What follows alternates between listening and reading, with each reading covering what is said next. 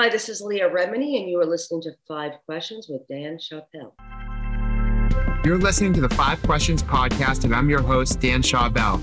In fewer than 10 minutes, my goal is to extract the best advice from the world's smartest and most interesting people by asking them just five questions. My guest today is Emmy Award winning actress, producer, and author Leah Remini.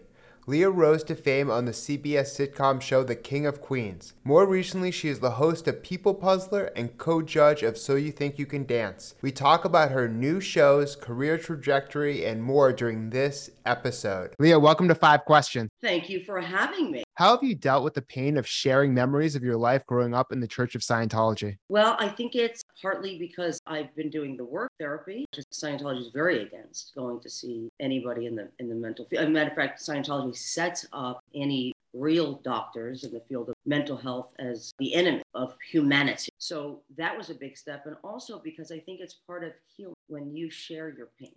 And I wanted to be somebody who, because I promoted Scientology, I also wanted to be part of the healing process of those out of toxic and abusive relationships, whether it was Scientology or a frame of mind or a bad relationship. I, I just thought sharing pain is, is important part of what we should be doing as humans is sharing our pain with each other so others don't feel so alone in theirs. Yeah, it's a form of therapy as well. And I, I, saw all the seasons of the show and really enjoyed it. Mm. And what's really great about what you're doing now is you have so much going on. You're kind of like reinventing yourself in your own way and challenging yourself. For instance, you're pursuing an undergraduate degree at NYU. Why did you decide to pursue it now at the age of 50? And what has your experience been like so far? Well, I wanted to do it because it was the kind of the last piece of me that was taken from me as a child in education in general but also higher education, like most cults, are frowned upon because the more educated you are, the more you learn to be a critical thinker, right? And abusive and toxic cults and, and organizations and relationships want you to not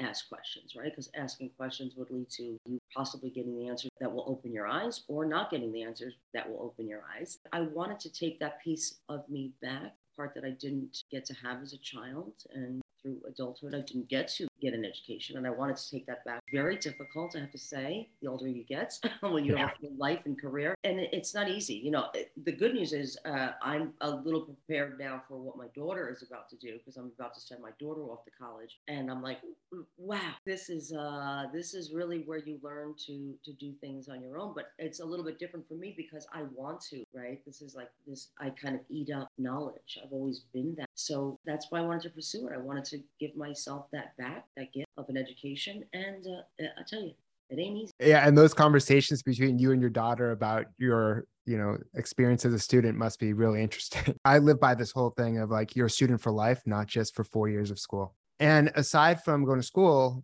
you are a judge for So You Think You Can Dance. What qualities, after all your years, you know, as an entertainer, what qualities do you look for in talent and what's your biggest turnoff? Biggest turnoff is not being aware that you're dancing for other people and performing for other people, where you're kind of selfishly up there in your own little world. As performers, we need to know that there's somebody beyond here, right? This conversation is not just you and I. We're hopefully projecting out into who's listening and watching this in hopes that something that we said made them smile, made them think differently, made them not feel alone, right? There's an intention behind a piece of art, no matter what you, if you're a singer, right? Like you want to give the listener some feeling. You want them to feel something, whether it's happy, whether it's pensive, whether it's sad, right? It's like as an artist, you're supposed to be thinking about the audience. And what I look for is feeling something. I don't look for technical, you know, your toes, you know, because I don't care about that, right? Imperfection is beautiful. I look for how I feel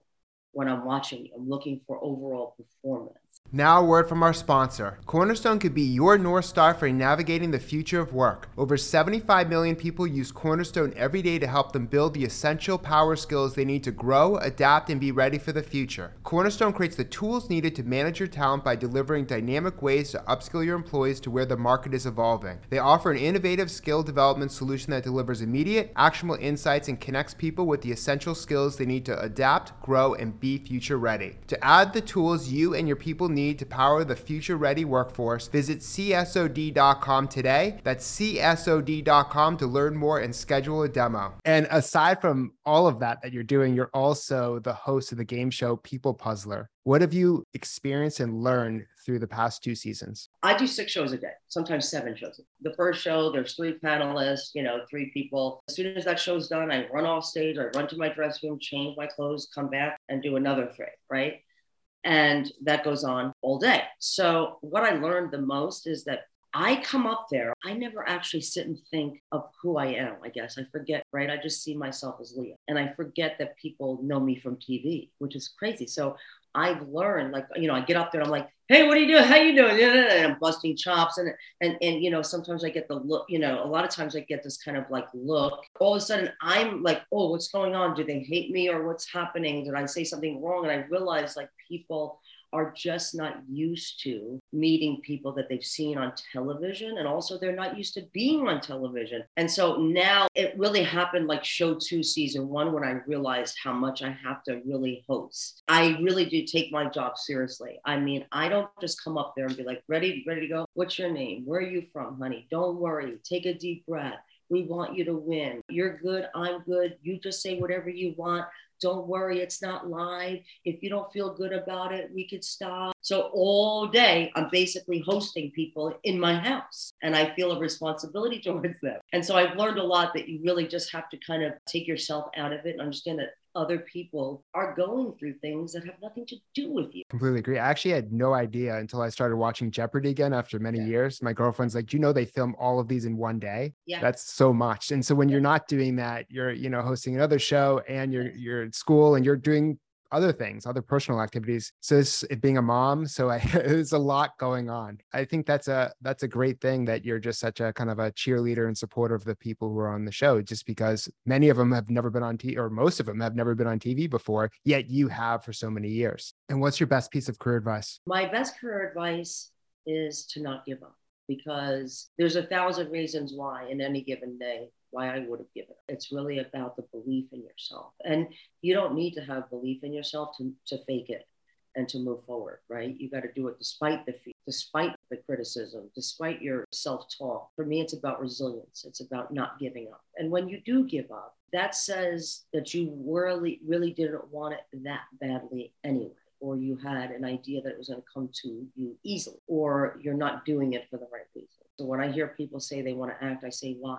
And if their answer is, well, I want this thing or that thing, that car, that's not why you act, right? That's not why you dance. When you think about dancers, which is, again, I have so much respect for dancers, there's not a whole lot of money and uh, longevity in dancing, but what, what people have to put their bodies through to dance and what career really is it for a dancer after a certain age, right? So they really do it for the love of it. And for actors and people who are performers, they do it because they genuinely love it. They genuinely love to make people feel something. And the other stuff, right? The car, the house, everything you, which by the way, you should want and have but that's not the reason. Thank you so much for sharing your wisdom, Leah. To follow her journey, you can watch her shows So You Think You Can Dance and People Puzzler, and find her on Facebook, Instagram, and Twitter, where she shares her appearances, family, and meals. To watch the full extended video version of this episode, go to youtube.com slash Dan Schawbel, and please remember to rate and review the Five Questions podcast on iTunes.